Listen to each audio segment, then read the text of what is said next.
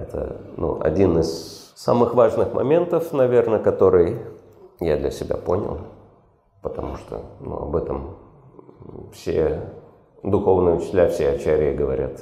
Главная мысль, которую продвигает Шила Бхактивинод Такур в Харинама Чантамане, это то, что Качество нашего воспевания зависит от количества нашего воспевания. Все элементарно просто. Чем больше мы повторяем, тем больше качественных имен у нас появляется возможность повторить. Да? Чем меньше мы повторяем, тем меньше внимательной джапы. Я могу на личном опыте поделиться. Если бы я себя ограничивал 16 кругами в день, мантры на протяжении всех этих лет, которые я нахожусь в обществе преданных по особой милости Гуру Кришны и Вайшнавов.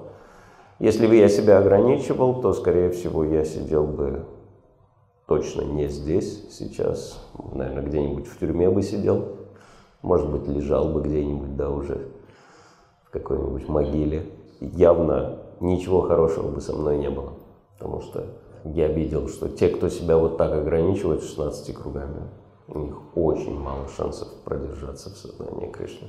Почему? Потому что если человек себя ограничивает 16 кругами, это обозначает, что у него не развивается вкус к воспеванию святого имени. А если у него не развивается вкус к воспеванию святого имени, это обозначает, что он не преодолевает э, оскорбление. То есть поэтому, ну как, если мы не прогрессируем, мы деградируем, так уж устроено все в этом мире, поэтому, да, все очень просто в сознании Кришны. Шила Прабхупада, да. знаменитая поговорка «Даром время не теряем, Хари Кришна». Все, главный девиз тоже мы в жизни. Так как только появилось свободное время, джапу в руки и вперед.